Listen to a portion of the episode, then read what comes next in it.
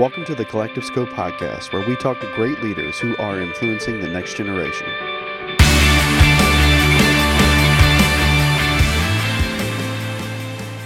Welcome to the Collective Scope Podcast. We are excited to have Michael and Lauren McAfee, and they wrote a great book called Not What You Think, Why the Bible Might Be Nothing You Expect, Yet Everything We Need. So Rob and I are Bible nerds. We like the Bible. Rob, you like the Bible? It's all right. It's it, all right. It does some good stuff. Yes. So why the title, Not What You Think? Well, we found a lot of writing the book for us came uh, as an overflow and a, of an experience of being a millennial and simultaneously fe- feeling like uh, we had a conversations with other millennials like us that were engaging with the Bible, that loved the scriptures, um, that would probably identify as Christian uh, proudly. And yet uh, there was a feeling of being misunderstood in our own culture and among our own generation. And when we talked to millennials that didn't engage with the Bible, that didn't like reading it, we found that it was oftentimes the reason they walked away from the Bible had very little to do with the actual words on the page. It had to do with a bad experience they had or a misperception that they had about the book. And so we began realizing, well, the the reason people are walking away from this book that uh, claims to be the word of God, the power to change lives, has nothing to do with what it actually says. They haven't read it for themselves. And so could we write a book that helps kind of give uh, a defense for why we have found the Bible to be worthwhile, and at least encourage people that we're not trying to force you to see what we've seen in the Bible, but we just kind of invite you to come and see uh, it for yourself. That's good. Um, I mean, I like this this word you said, misconceptions. And I think, you know, certainly in, in my role here, I mean, I have a lot of conversations with college students, and uh, those misconceptions are numerous. I mean, what are some of the key themes that you guys have, have found in, in kind of your journey in writing this book that are some of those misconceptions? Yeah, we have a whole section in the book where we we talk about some of the misperceptions, but we found that people often think that the Bible um, actually promotes things that they disagree with, but it's actually just a misperception. So some of those being that the Bible supports slavery or is oppressive to women or doesn't care about uh, the poor or um, um, immigrants or issues that they see um, that they have strong opinions on. And actually, the Bible has something uh, to say about the things that they do care about, and and it's not what they not what they think. Uh, so kind of going back to that title, and so we try and show them um, how context is important in helping to um, understand what the Scripture is teaching, and and how often people have just taken a verse out of context and and not actually had kind of the fuller context to give the the meaning of it. And so we try and Um, give a little bit of clarity there, but also to so to not only dispel some of their misperceptions about the Bible being perhaps oppressive to people groups, and um, show, you know, actually m- people have misused the Bible um, in that. Um, but we also try and show them that the Bible does care about issues that they care about. So the our generation is very passionate about different social justice issues, and um, the Bible speaks a lot about Um, caring for others and, and serving others, doing to others what you have them to do to you. And so we try to also show them the positive side of kind of the, the misperceptions that they've had. That's good.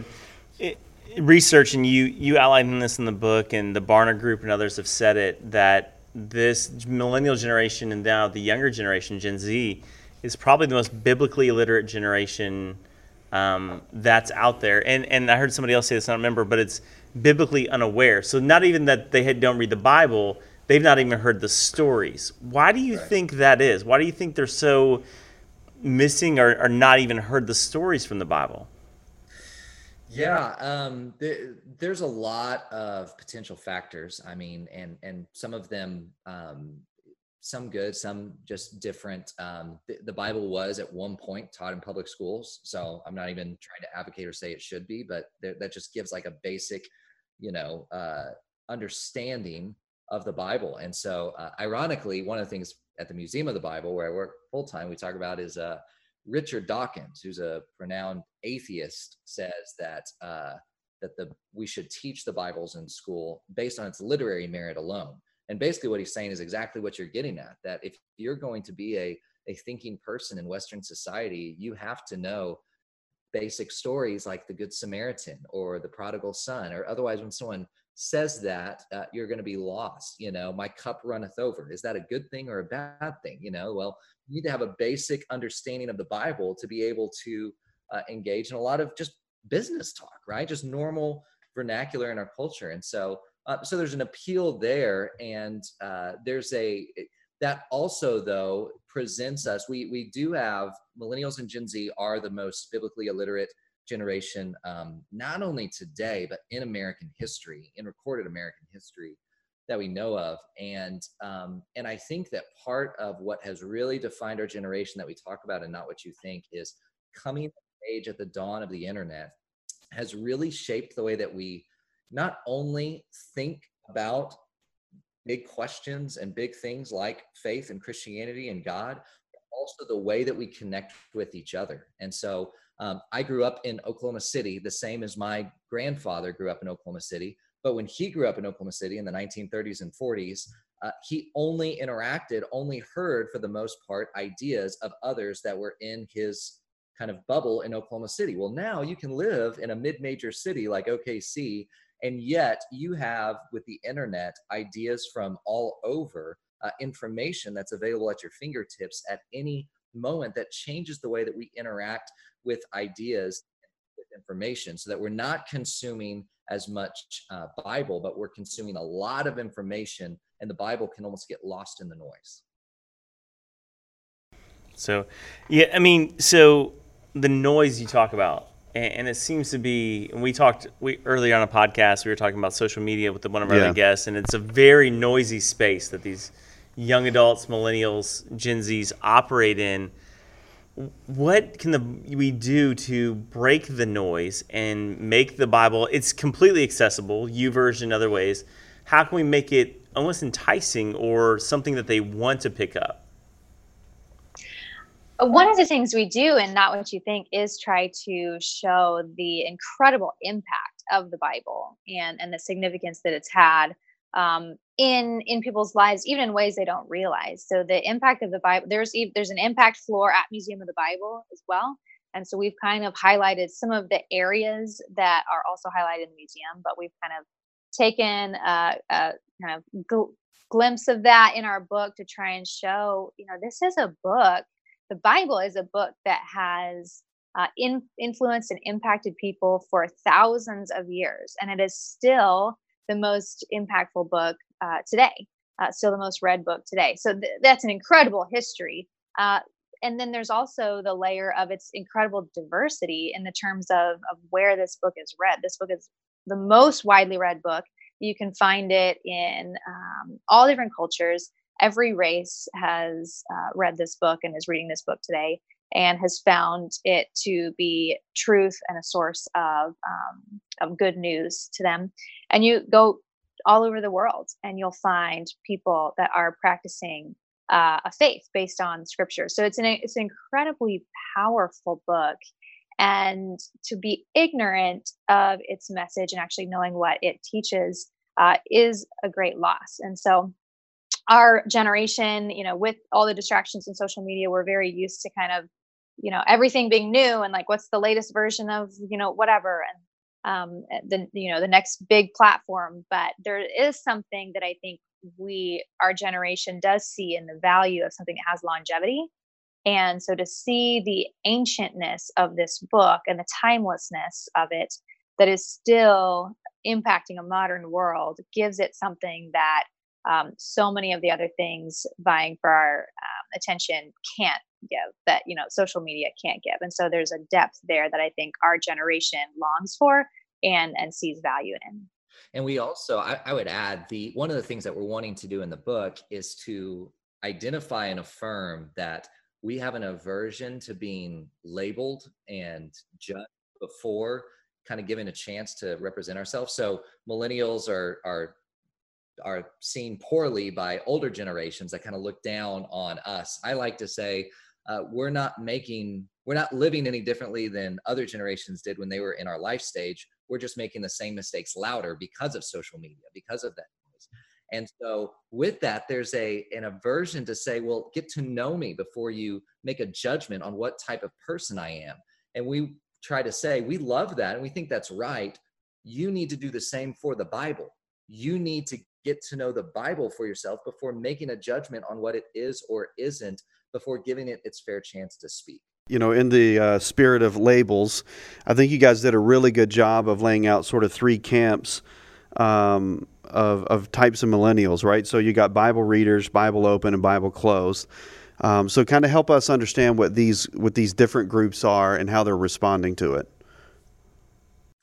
Yeah, so a lot of Not What You Think, it combined our experience with a lot of research. And so Barna, Pew, others, they have different categories that they kind of put people into. And so depending on what study you're looking at, you see different categories. But we wanted to both, as we were thinking through, speak to um, both the minority of people that are in our generation that uh, make up probably about less than fifteen, twenty percent maybe is kind of the range, that are reading the Bible regularly. So those are Bible readers, right? You're regularly reading the Bible. You have a high view of Scripture.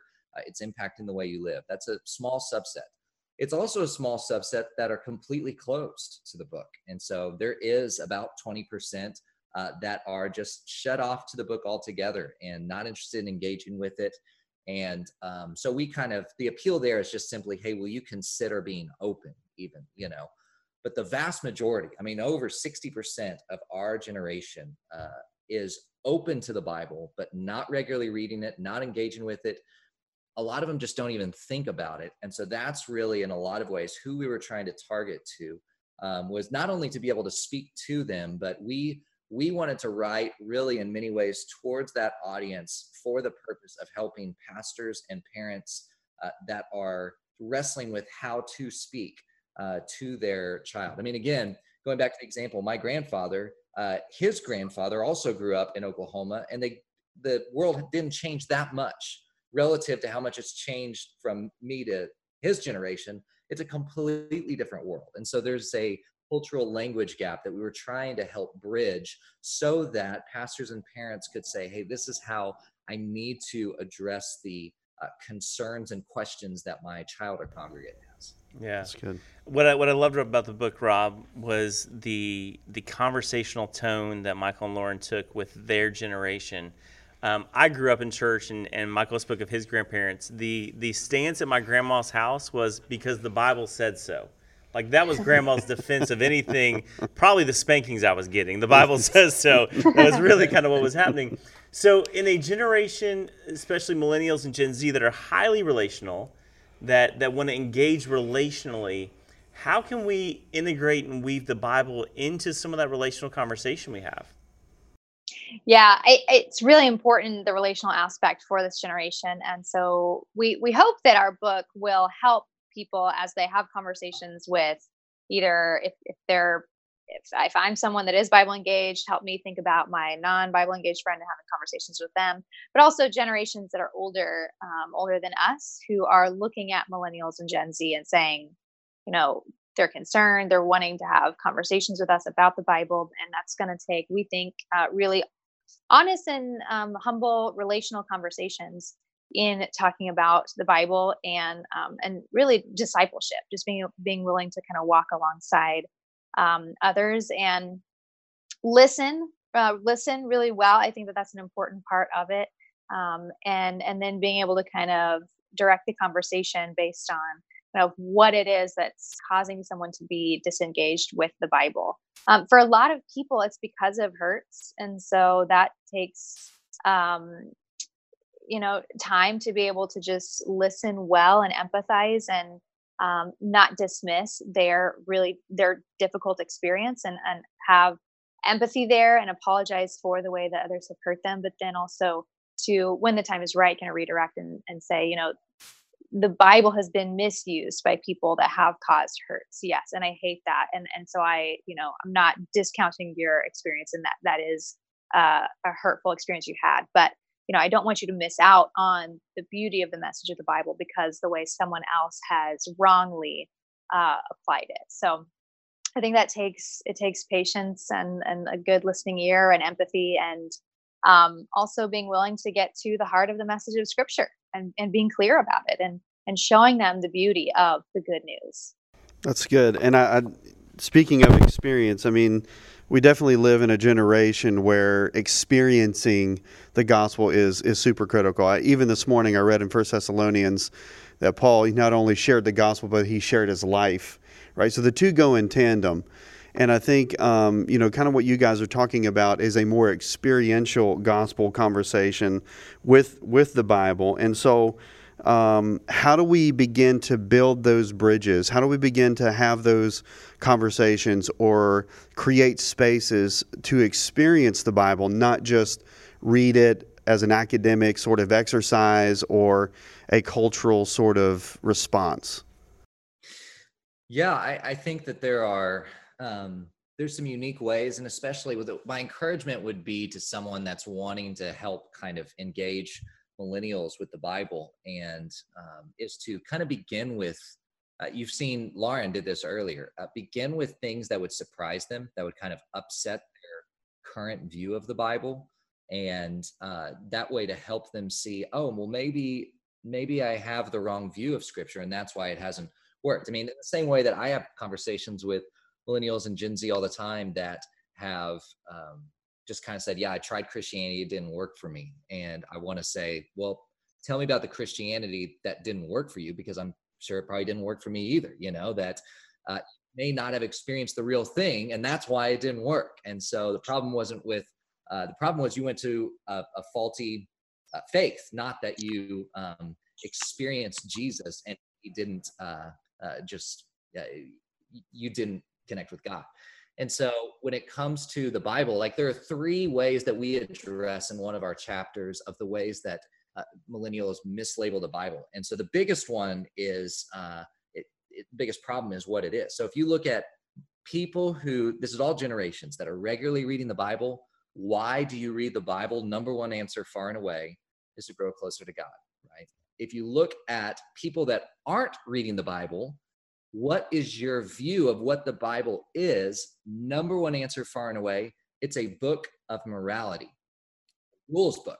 Well, now you have a breakdown of understanding what the Bible is. Does the Bible have rules, laws in it to, that, were, that are to be obeyed? Well, sure, absolutely. It says something about how we're to live, but it's not primarily a book about what we're supposed to do. It's primarily a book about what God has done for us in Christ. And so beginning to kind of break down and kind of show them that their experience with the Bible has not been true to the Bible's message, then you're able to have an openness uh, that would give way to them experiencing the Bible and engaging with it uh, to see Jesus in a different light.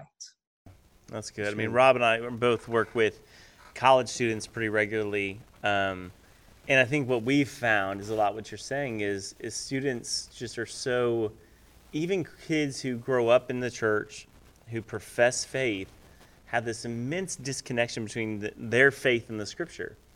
I think a lot of that was Michael said. It's a, it's a rule book. Somebody yeah. laid out an outline of what to follow. Here's what you don't do, especially in youth group, because we're trying to keep kids moral. We want to get them saved, but I think there's a morality kind of let's keep them on the straight and narrow of morality as much as the straight and narrow with Jesus. Um, so I think those perceptions are super interesting. How do we really sort of begin to go, even Christian kids, your perception of it's wrong and it's just a rule book and it's an experiential sort of relationship text that we can engage with? I mean, in just the Bible study I lead, I, I've got to places and I'm like, you guys don't have any understanding of who Jesus is. So how do how does the Bible help us understand Christ, and how can we best communicate that to a generation who seems just to see it as a rule book?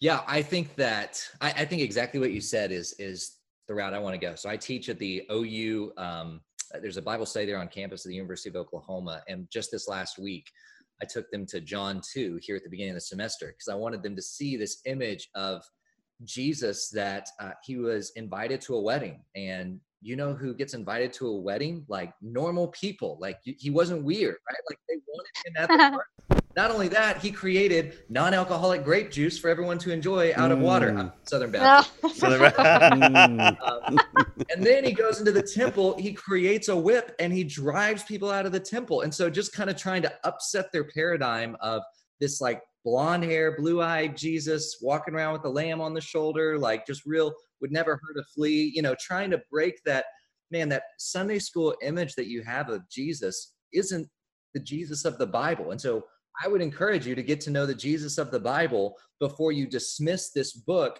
that Jesus himself claims is all about him. He rebuked the Pharisees in John. You search the scriptures because you think that in the scriptures you will have eternal life, but it is these scriptures that testify about me. And so one thing we try and make really clear in the book is you can't, you know, the Pharisees had the law memorized and yet they missed the point. Jesus rebuked them by saying, it is these scriptures that testify about who I am. So if you look at the Bible and you don't see Jesus, you're missing what the Bible is pointing to.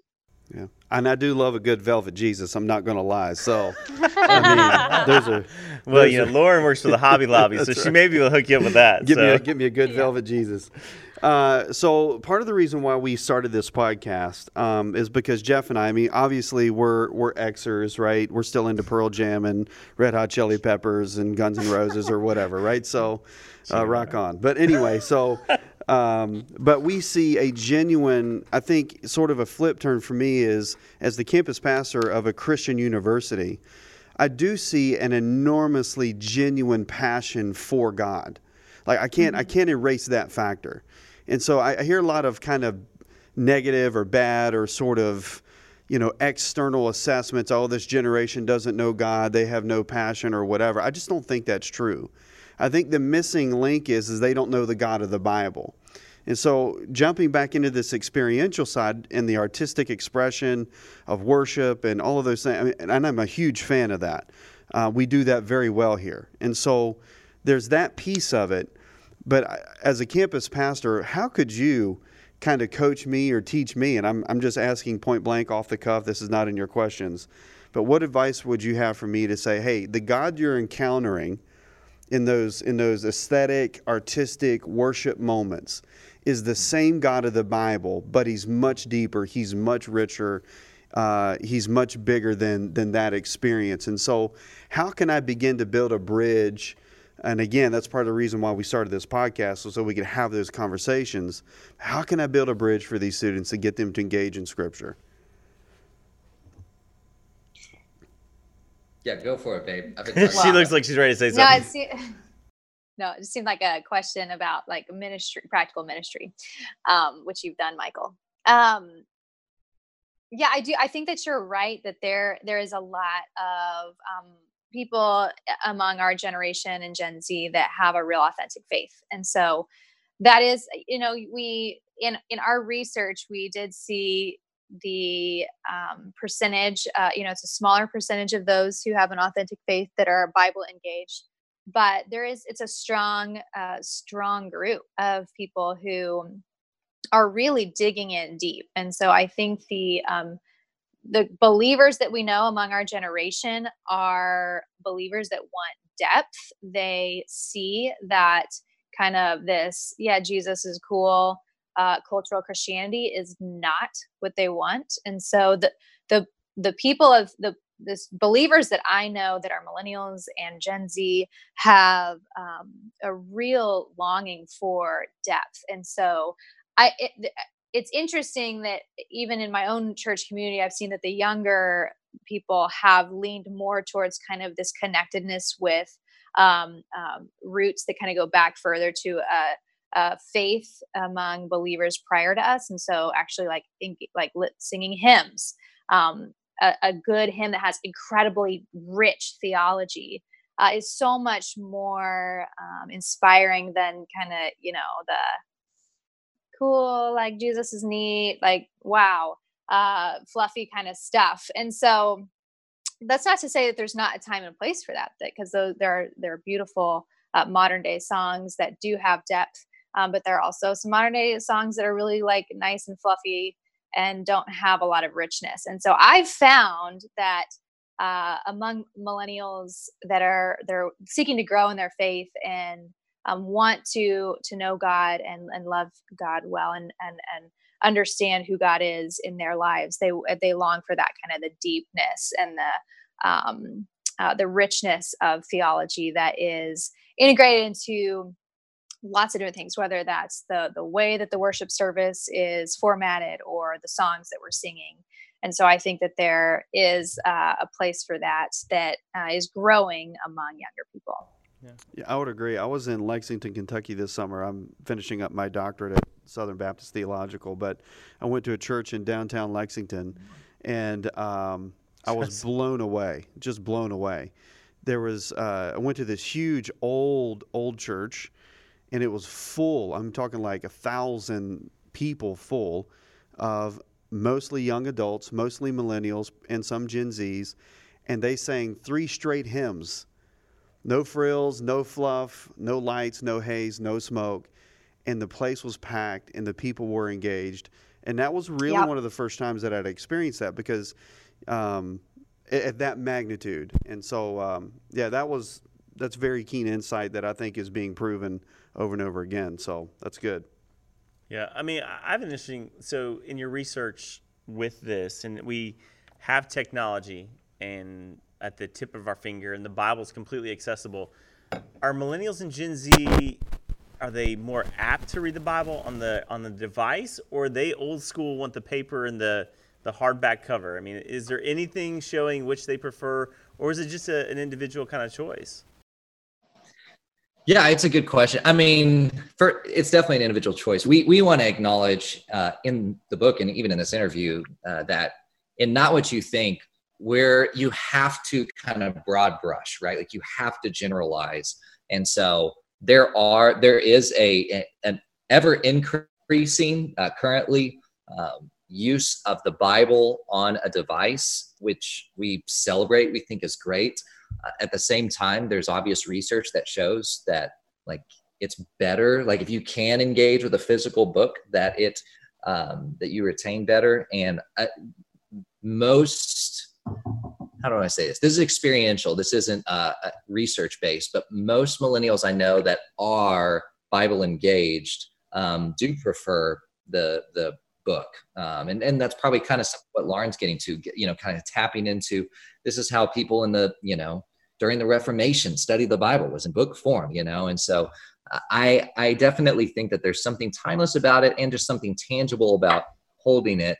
Um, and as well, the reality is our, our devices are so distracting. I mean, they're, they're rewiring the way that we are able to focus and have attention. And so um, it's really, it can become an obstacle. And I, I do think that it's, I, I encourage millennials to read with a, a physical Bible. And I think something that older generations might be surprised about is how much they love that. Um, and how much what Lauren was saying, the authenticity of their faith. I, I wanted to add, because I, I know that it's easy for older generations to look at current trends and to be just very discouraged. Sky is falling when it comes to Christianity and faith. And we do not have that view at all. Like we actually Um, I, I think that we, in, we're not losing as much Christianity as we're losing that cultural Christianity, um, where for generations, it's been socially to my advantage to claim to be a Christian, uh, to belong to a church. And that's really good because it pre- creates people that they're coming into the door and hearing the gospel, but it can also create confusion that, you know, I was baptized as a kid, so I'm, I'm a Christian and I don't have any love for Christ. I don't have any hatred of my sin, but I go to church every week and my parents are Christians. So I actually think that we're, we're in a great uh, opportunity, a great moment to clarify the gospel so that we can share the gospel of Jesus Christ in such a way that it is obviously different from what we have heard growing up. Yeah. Yeah. We had Hayden Shaw on the show. He's a generational expert um, and wrote a book called Generational I Q, said very similar things, said the boomers and the traditionalists, it was It was socially helpful to claim Christianity in their lifetime. And yeah. and there wasn't an option to say they were a nun.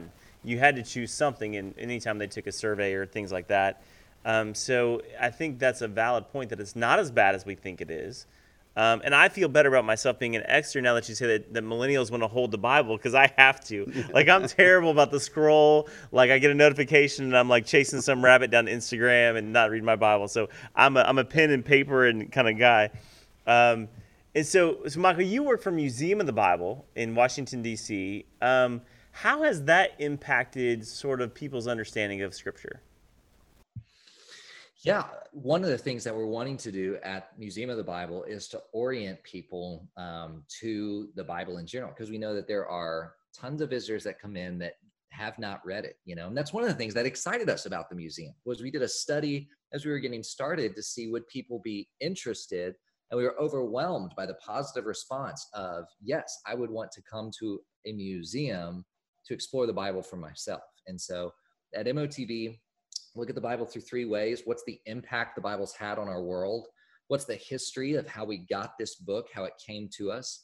And then finally, what's the narrative? What is the story of the Bible? And so uh, really cool Disney-esque like walkthrough of the Bible, um, Hebrew Bible, Old Testament, and then a New Testament theater, Nazareth as Jesus would have known it. And so um, so it's really fun because you, you were talking earlier about the experience. How do we help, you know, millennials, Gen Z, uh, anyone today, any skeptic asking questions to experience the Bible? Well, part of it can be come to Museum of the Bible and you get a little a little taste of what the Bible is all about, and especially a pastor, a ministry leader, a, a parent walking through can then use that opportunity to answer questions uh, that, that people have about the Scripture. I know for, for me, when I was at O U, I shared a story in Not What You Think. There was a professor that shared all the reasons we shouldn't trust the Bible, and I didn't know where to turn.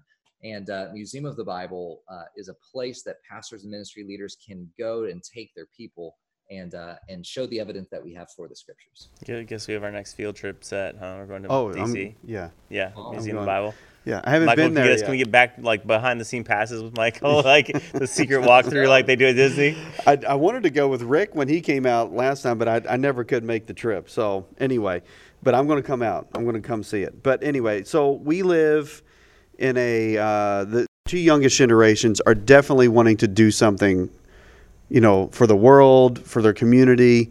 Uh, they're an activist generation, at least to a point, it seems like. Um, so they have a high passion for changing the world. And so this ambition is kind of beginning to shape their view on Scripture. And so how are you seeing millennials and, and Gen Zers sort of engaging with Scripture from a uh, activist point of view? How are they, how are they translating that? Yeah, I, I love the the passion that our generation has for wanting to make a difference and, um, um, you know, re- trying to influence the world for good. And and we see throughout history so many other people who have done incredible things to change culture were motivated by Scripture. So you look at the Reverend Doctor Martin Luther King.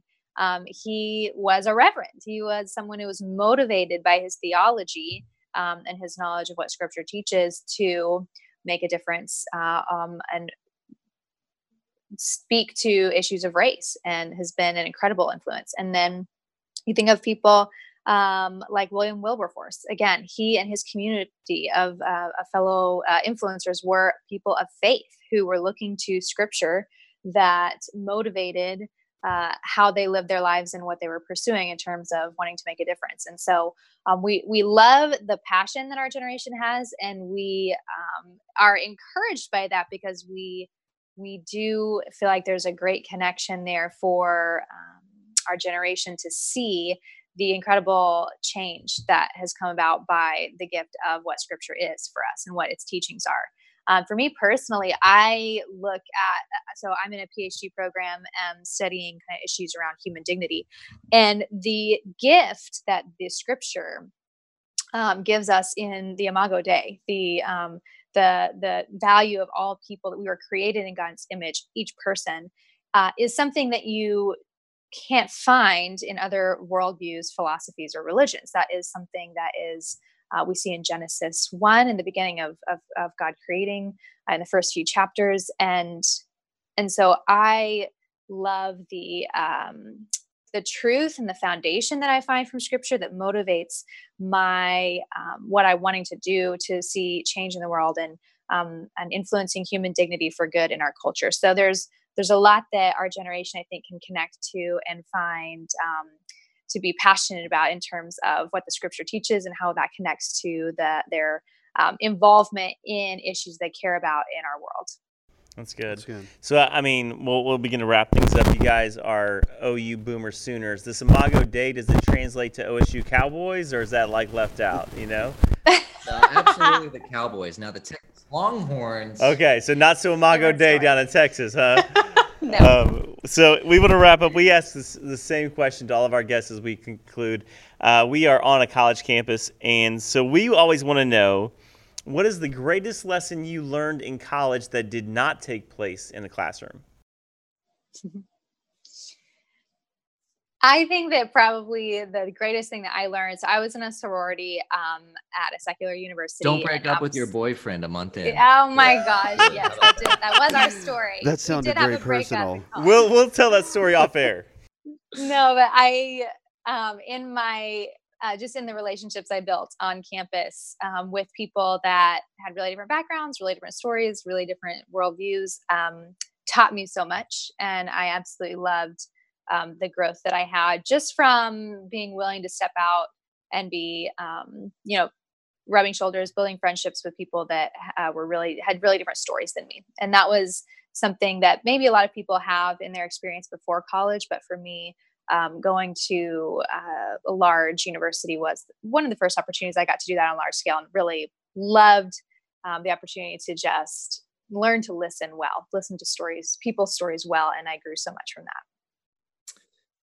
Yeah, my, mine mine would be, I, I tease, Lauren broke up with me a year or a month into our freshman year of college. We were dating high school sweethearts, and so we got back together weeks later, but anyway.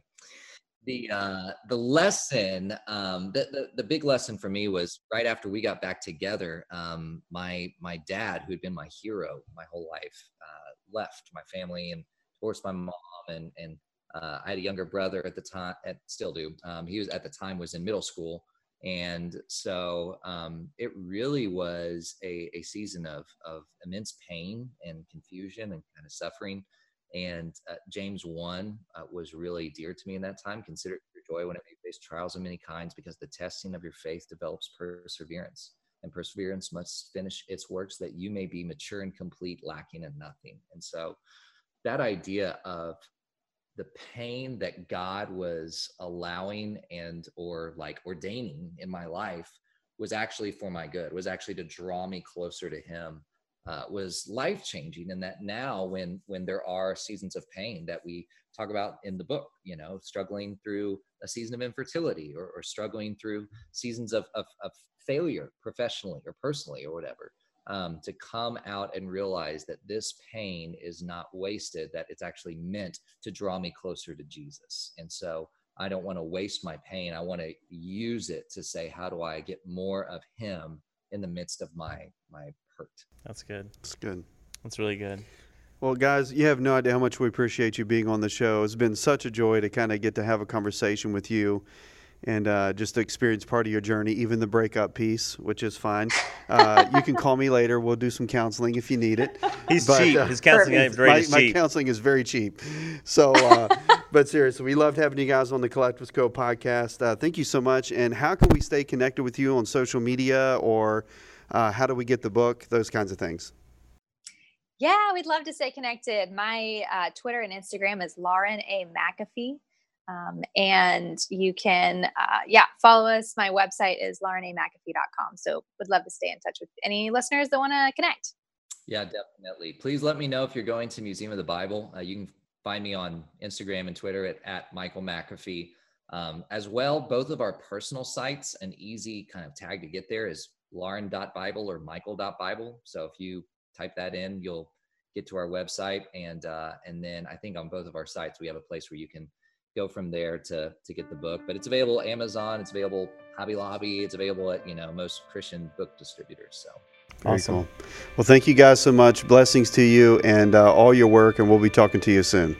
As we say at the Collective Scope podcast, you guys always have a seat at the table. Hey, thanks for listening to this episode of the Collective Scope Podcast. Would you do us a favor and subscribe, rate, and review, and share this on social media so this content can reach other great leaders?